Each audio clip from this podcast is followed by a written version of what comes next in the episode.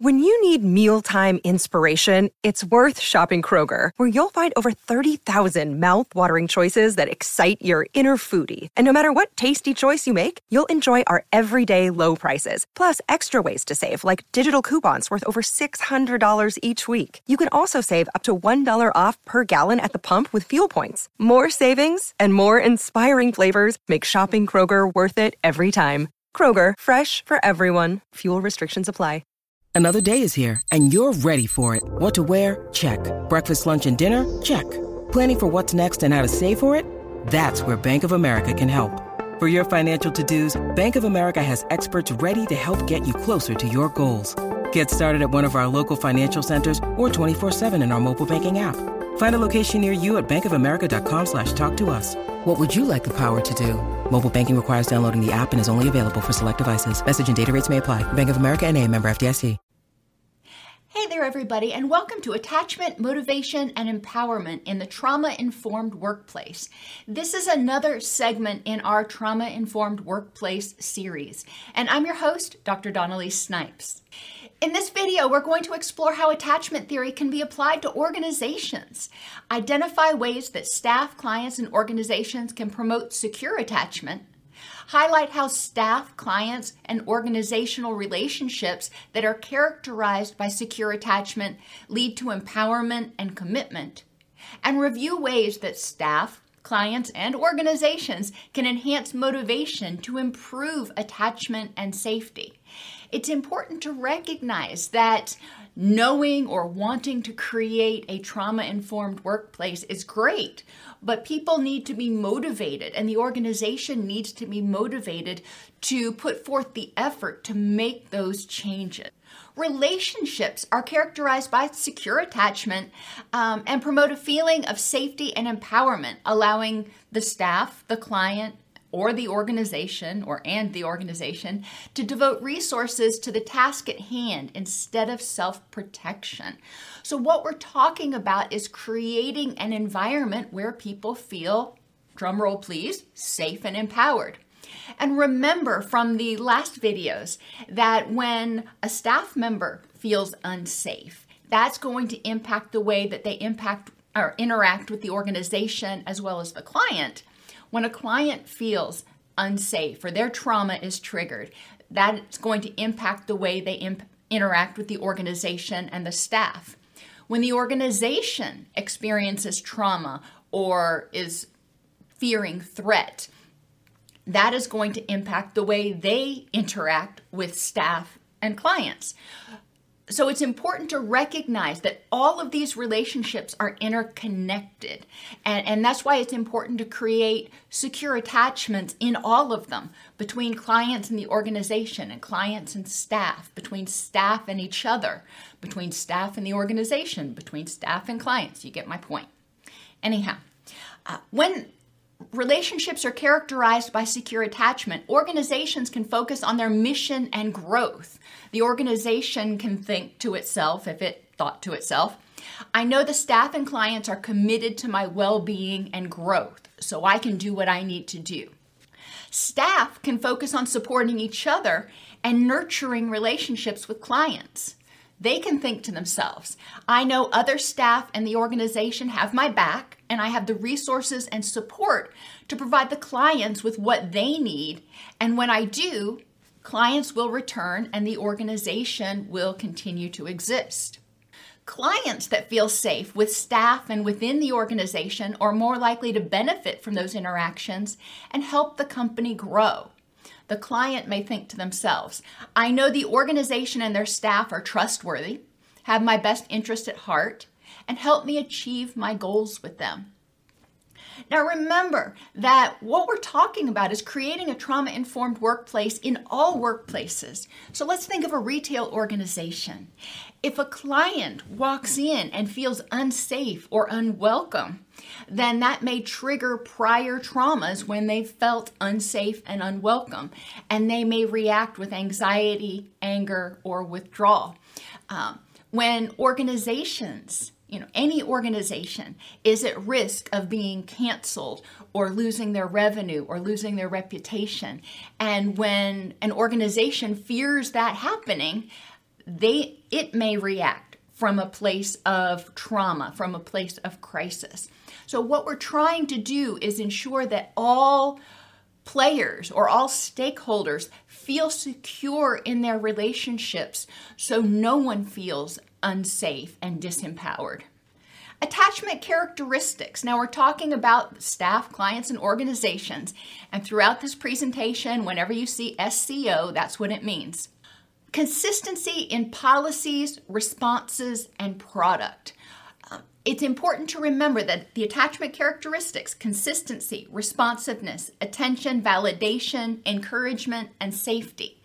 Those are important in interpersonal relationships, like between staff and clients, but it's also important for the organization to demonstrate these things to the staff and clients.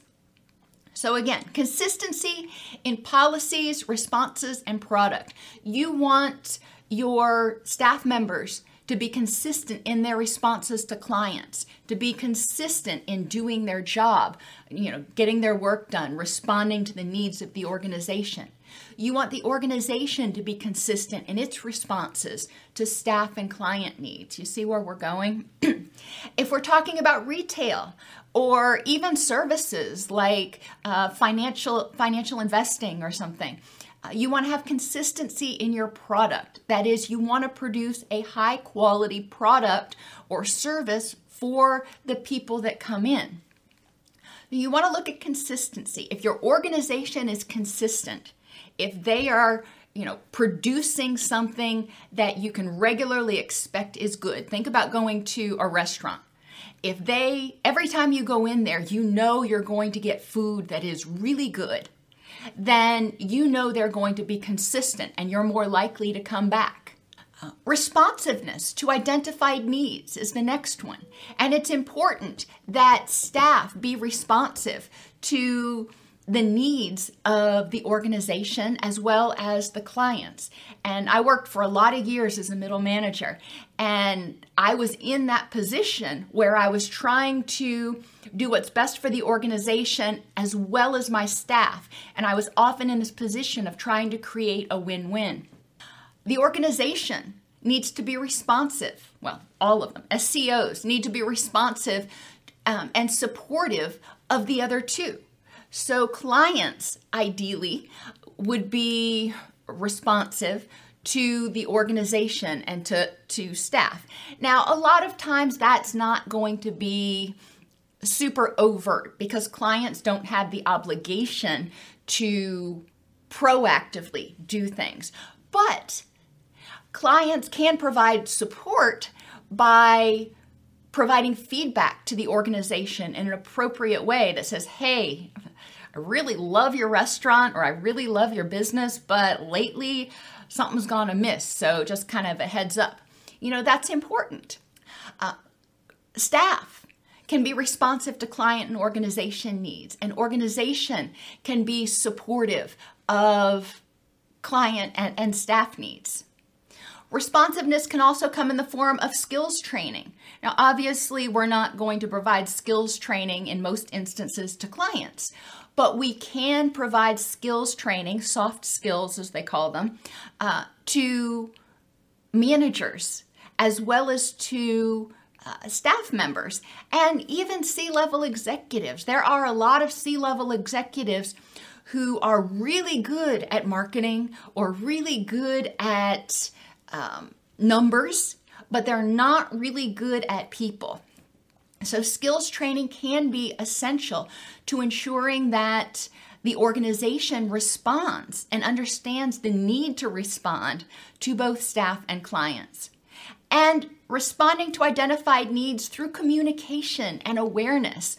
Regularly, an organization can regularly have a feedback mechanism that staff and clients can provide input, but also we don't want the communication to go just one way.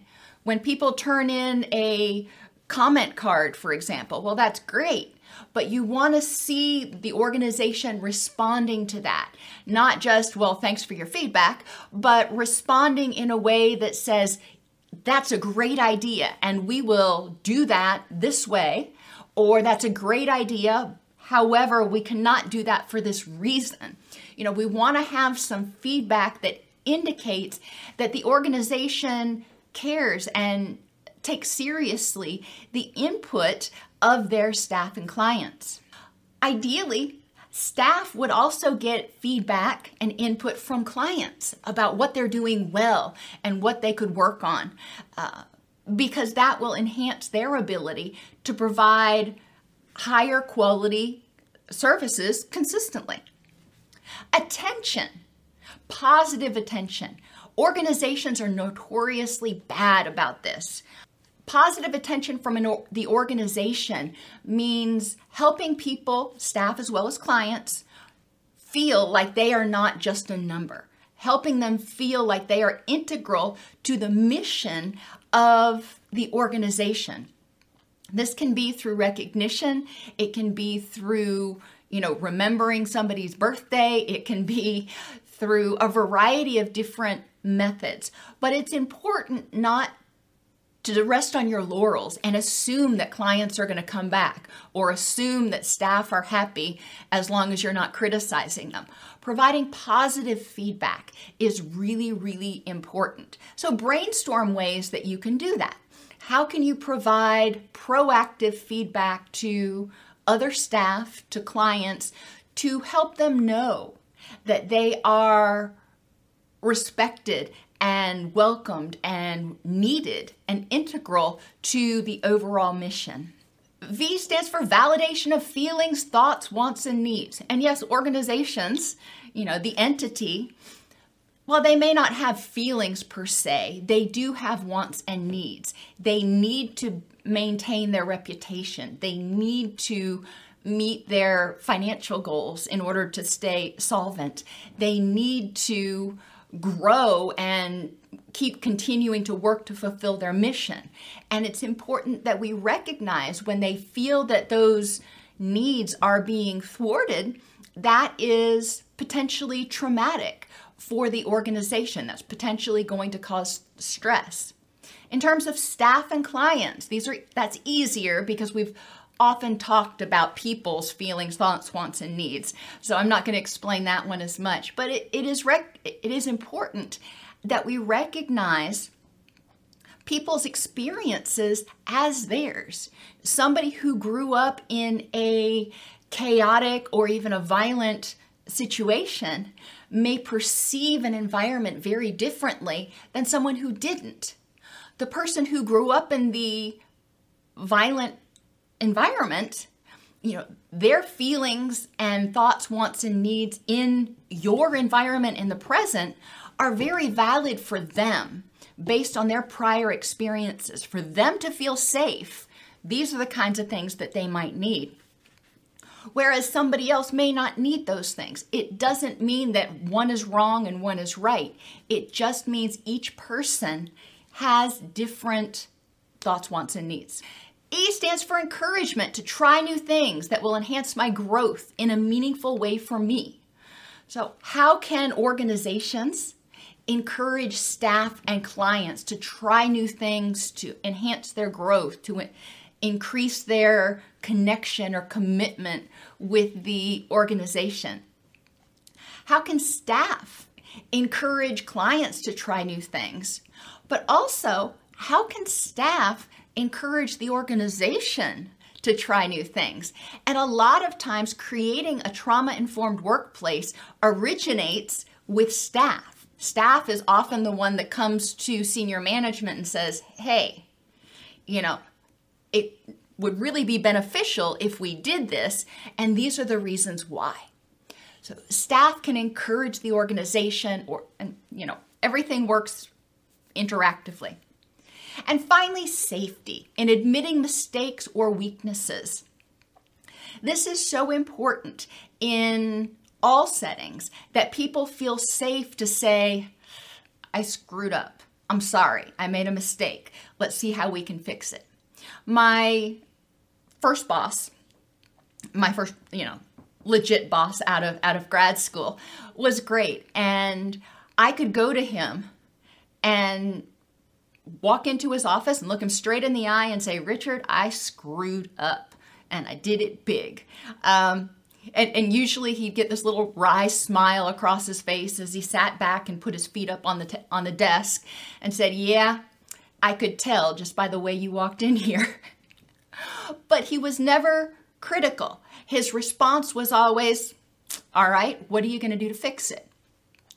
And instead of being punitive or threatening me with losing my job. And that is really important in, for example, healthcare professions and behavioral health professions where we have sentinel incidents. But it's also crucial in other places like in law enforcement or even in factories where people need to be able to identify when they make a mistake or when there's a problem and not fear retribution. They need to know that they're safe to appropriately, of course, state their opinion or their needs or their mistake, and that the organization will help them fix it.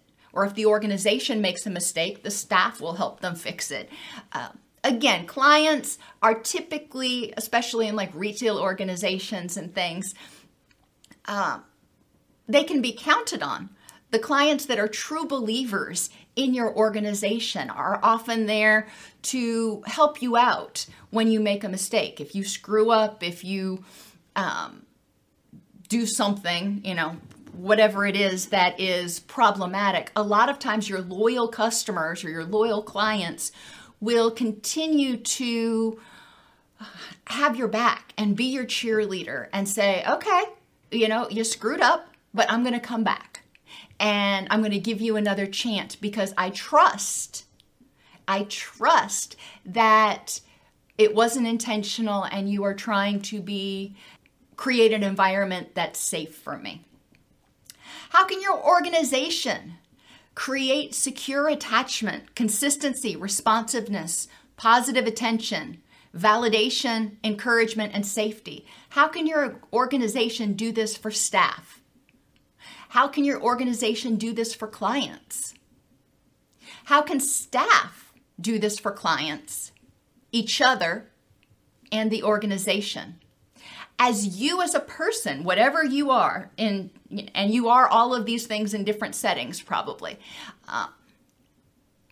as you model these behaviors, it's important to remember that other people will pick up on it and they'll identify it and they'll recognize that, hey, you know, I came in with both barrels because I was feeling threatened or I expected them to not be supportive and encouraging, and guess what? They had my back. And that just diffuses the response, diffuses the anger, and helps the person feel safe and empowered.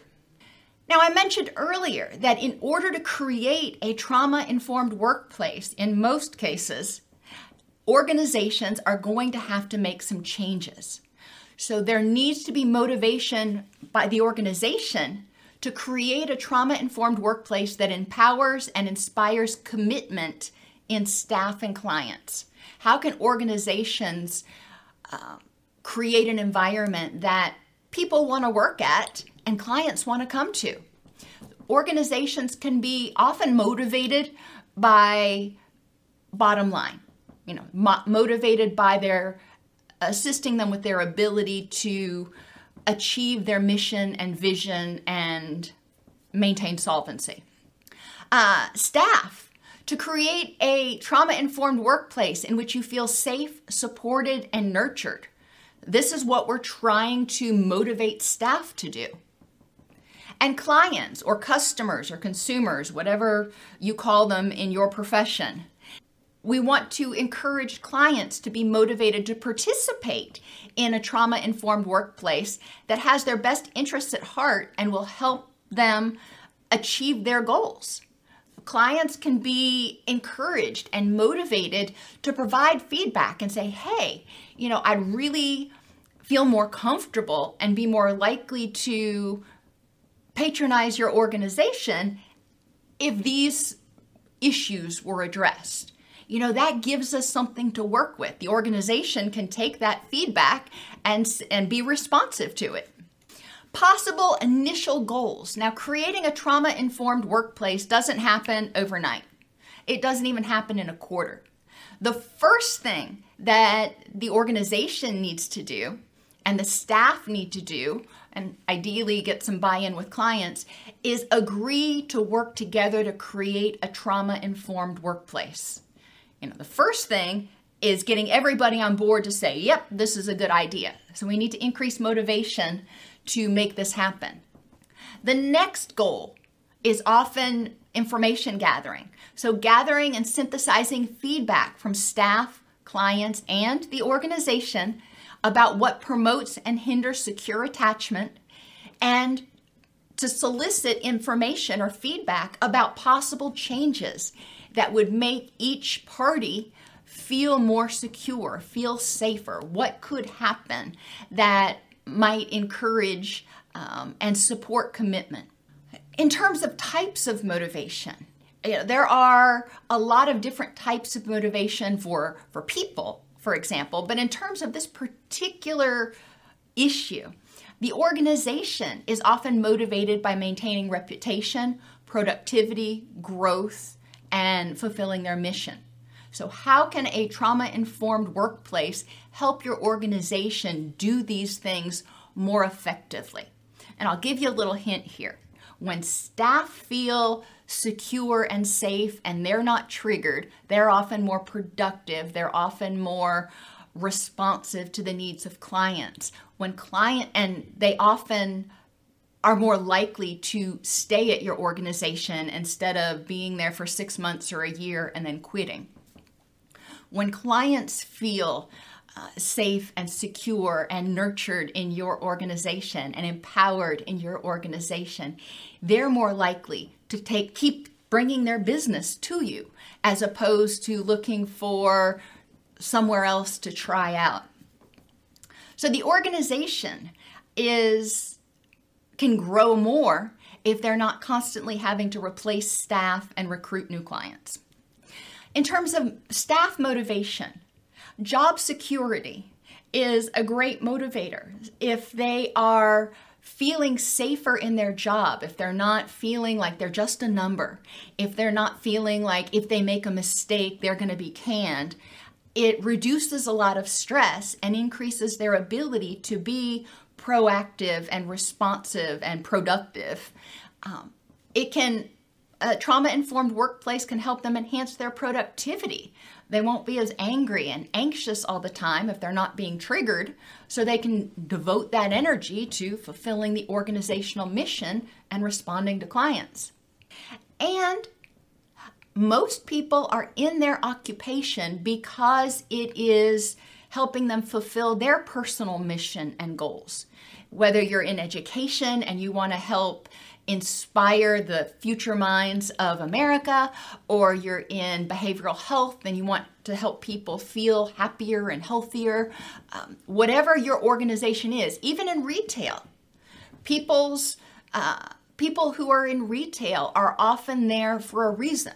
Maybe it is a great place for them to use their skills to help others get what they need, but also to earn a paycheck. Maybe they can be very successful in retail, and that helps them achieve other goals outside of the office.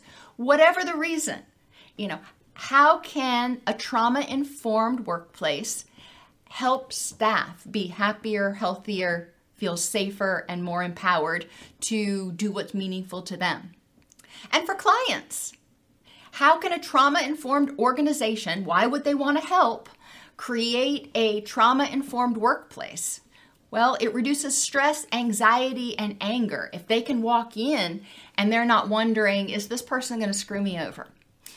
It can enhance respect. The client feels like they're not just a number or replaceable. If the organization is saying, hey, I value your opinion and I want to create an environment that is safe, empowering, and welcoming for you. It can help clients fulfill personal goals with that organization. If they are going in to get treatment, then they may feel safer and more confident in their providers. If they are going in to get a service, they may go in and feel more confident that they're going to get value for what they are asking for, that they're not going to be taken advantage of. How can staff motivate the organization and clients to want to create a trauma-informed workplace? How can the organization and supervisors motivate staff to want to create a trauma-informed workplace? And I said earlier, a lot of times it starts with staff, and that's great, but then the organization gets involved, and they will start saying, all right, as individuals, maybe we need to also add some additional trainings here and there. It's important when creating the master plan, so to speak, for creating a trauma-informed workplace, that the organization not only considers what they want to do, but make sure they do it in a way that is not overwhelming, traumatizing, disempowering to staff. Too often I see organizations say, hey, let's create this change.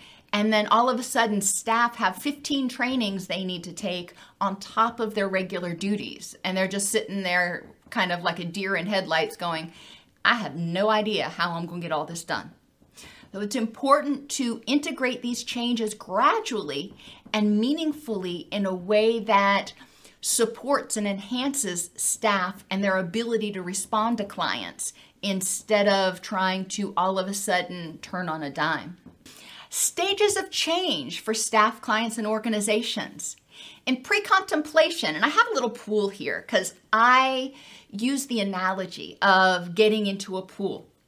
When you are out sunbathing, you may start feeling kind of hot, but it's not a problem yet. You're okay. You have no desire to go get in that cold pool. You're just fine. When a person is in the pre-contemplation stage, they don't see a problem, or they see a problem, you know, they might be a little bit hot, but they're not willing or motivated to make changes. People who are reluctant pre-contemplators don't really understand the impact that the issue is having. So they don't really understand why a trauma-informed workplace is important.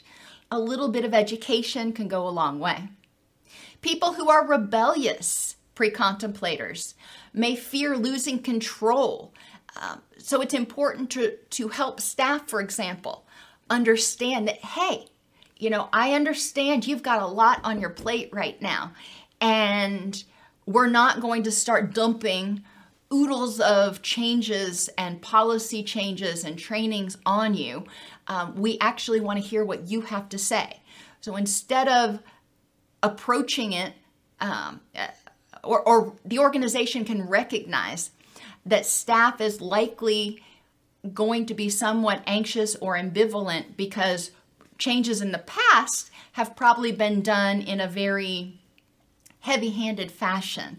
And it's important to help shift the energy from fear of losing control by clients and staff to focus on what they have control over, and that is providing feedback and participating in informing this change.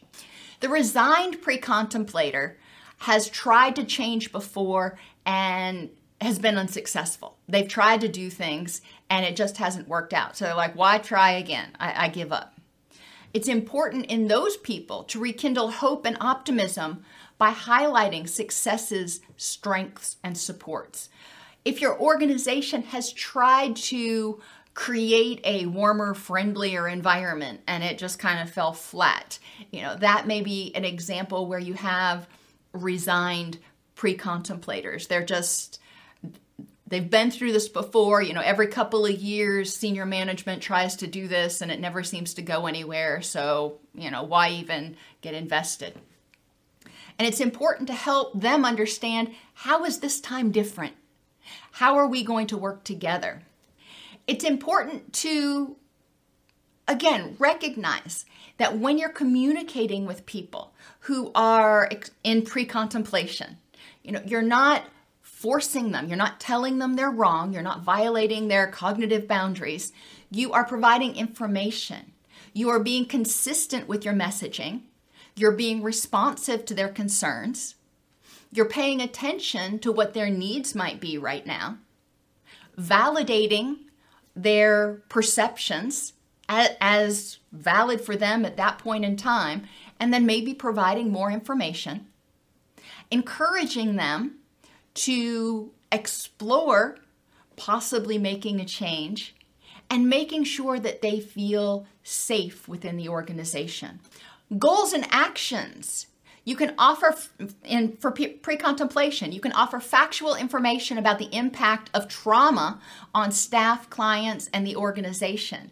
So you can start helping people understand how trauma is actually negatively impacting the workplace and how creating this environment is going to reduce stress across the board and potentially enhance happiness and productivity and a sense of safety and empowerment. You want to elicit the staff, the client, and the organization's perception of the problem. From their perspective, what do they think, how do they think trauma is impacting them, their colleagues, and the organization, for example. Explore the pros and cons of possible changes. If we do this, what are the pros? If we do this, what are the drawbacks? And examine discrepancies between the staff, client, and organization's perceptions of the problem behavior. So you want to look at it. If the organization says, oh, there is no trauma, nobody's being triggered, and the staff is going, what planet did you come from?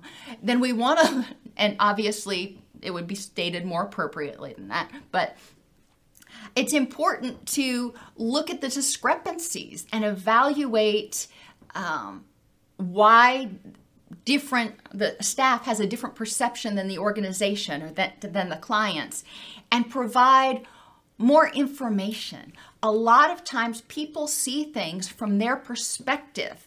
And we talked in earlier videos about the mountain experiment, where two kids were placed on either side of a model of a mountain. And on one side, there was a tunnel with a train coming out. And on the other side, there was no tunnel, there was no train.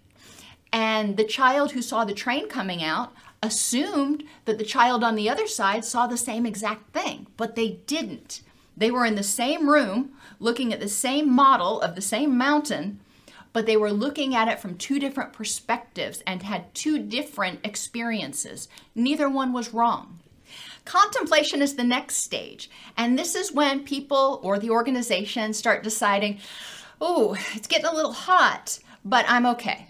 I'm still not ready to go jump in that cold pool. I'm still not ready to start making big changes.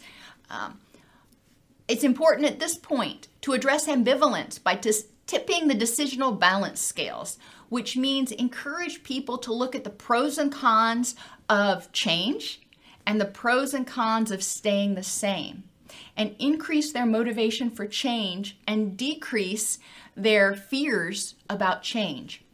Address concerns about change and help staff, clients, and the organization visualize a unified vision of change. What does a trauma-informed, what does a safe environment look like to all of these people? And let's create a multidimensional vision so we understand what it's going to take for all three stakeholders to feel safe and empowered. For contemplation, help the staff, client, and organization acknowledge problems created by trauma and current staff, client, and organizational behaviors and environments. So what problems might be being created by the behaviors of the staff, clients, or organizations who are being triggered? Let's look. We recognize that trauma occurs. We recognize people are being triggered. What's the big deal? Well, often there is a big deal. Help the staff, client, and organization generate optimism and intention to change. In the organization, this may go on their dashboard goals for the next fiscal year. Show curiosity about the goals of the staff, the clients, and the organization. You know, why are these changes important to you? You know, help me understand in what way that makes you feel safer and empowered. Explore how those goals may be negated by current behavior. Current behavior being behavior from a traumatized or trauma-triggered perspective, where people are anxious, defensive, angry, exhausted. You know, how can behaviors that are coming from that place negate the ability to create an environment that is safe and empowering? Reframe negative statements, summarize concerns, and explore specific pros and cons. I talked about that on the last slide. Strengthen the resolve of the staff, clients, and organization by nudging them to make positive choices. Set deadlines.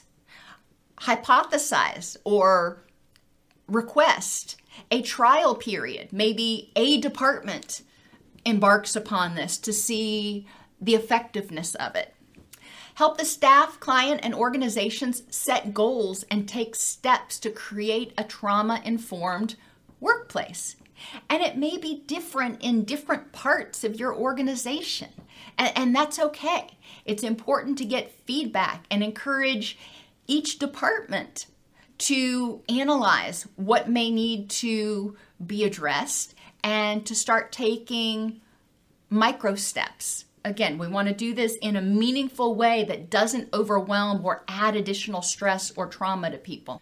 Provide positive feedback and remind the client or staff of triggers, including negative emotions like anger, social pressures like peers, and extended issues that may trigger trauma in different people. And in behavioral health settings, for example, people may experience depression, low energy, headaches, cravings that can be triggers for the past. Reinforce the client's commitment or the individual's commitment. What do you think needs to change? What are you going to do? How are you going to do it? What resources do you need? What are some benefits of making a change? And how does this support your personal goals and needs? So you can ask these questions of the organization, of each staff member, of each team, even of the clients. What do you think has to change? In what ways can you help us as an organization or as staff members make that change? So what are you going to do? Preparation. In terms of the pool, this is when the person decides that they're hot. They're not quite ready to jump into that cold pool, but they're going to go sit on the edge and stick their toe in and see how it feels. At this stage, we want to increase people's sense of self-efficacy and hardiness. Hardiness is characterized by commitment to the things that are important, awareness of what they have control over, and a sense of challenge to undertake this new experience.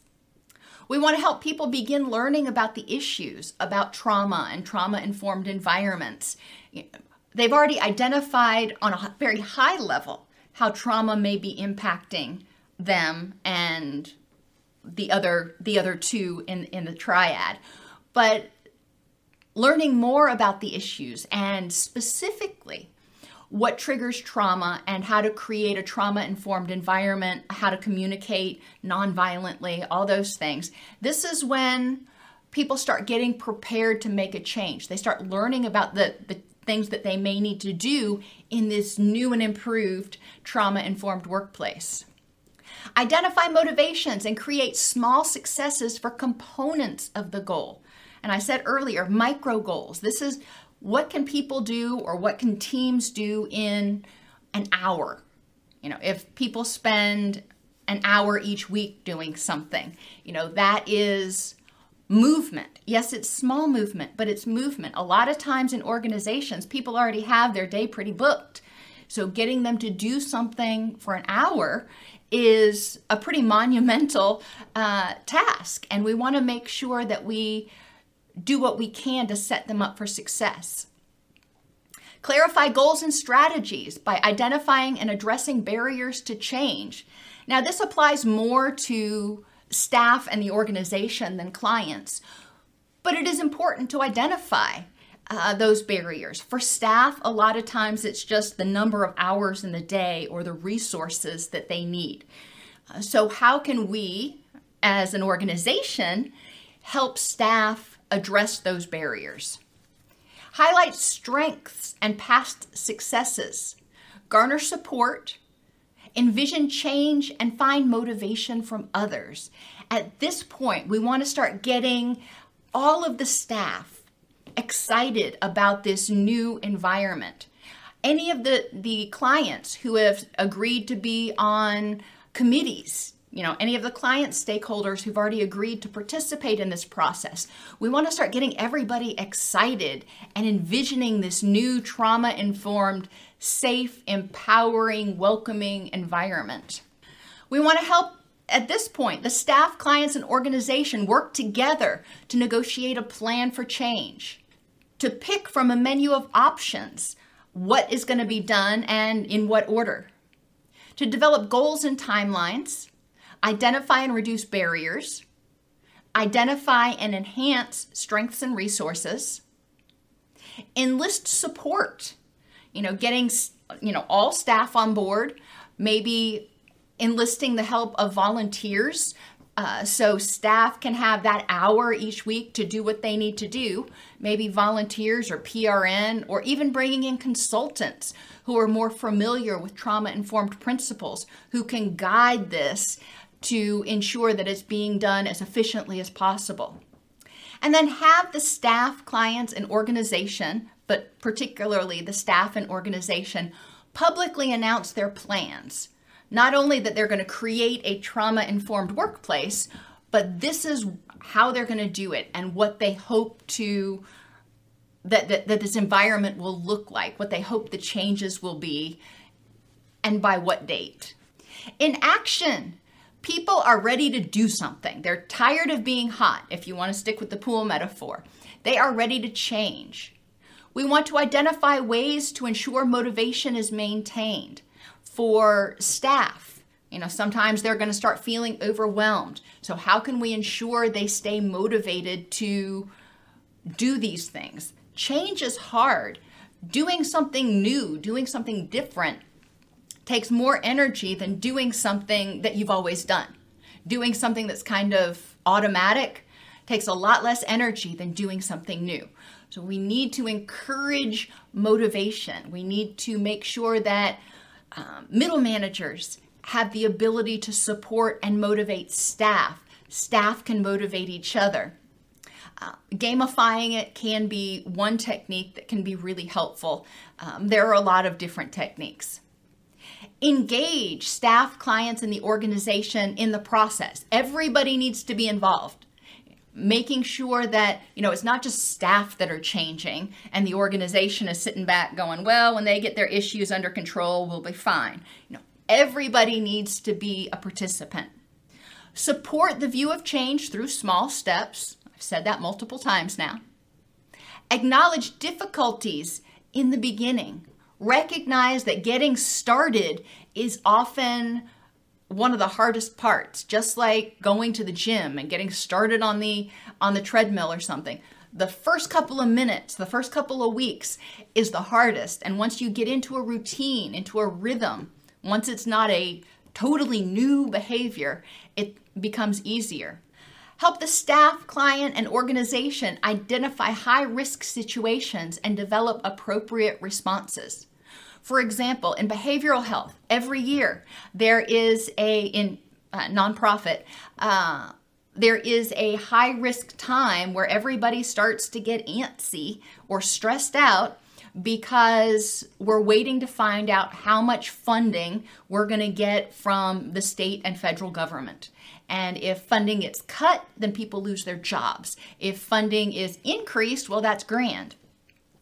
So that is a high-risk situation. That's a high-risk time in which the organization is stressed out and reacting from a place of trauma because they've had their funding cut before. And the individuals, the staff, are also reacting from a place of trauma because they have experienced the slim years when budgets have been cut and people have been laid off. So it's important during these high-risk situations to identify how are we going to respond? How are we going to ensure that people feel safe and secure in this environment? Help the staff, clients, and the organization develop support and engage resources. And it's important at this point in time, you know, with the behavioral health, that's where I've spent my entire career, so I can give the best examples from there. A lot of times, behavioral health organizations would start networking with one another, recognizing that everybody is going to get a piece of the pie. And some organizations may get a windfall while others get their budgets cut.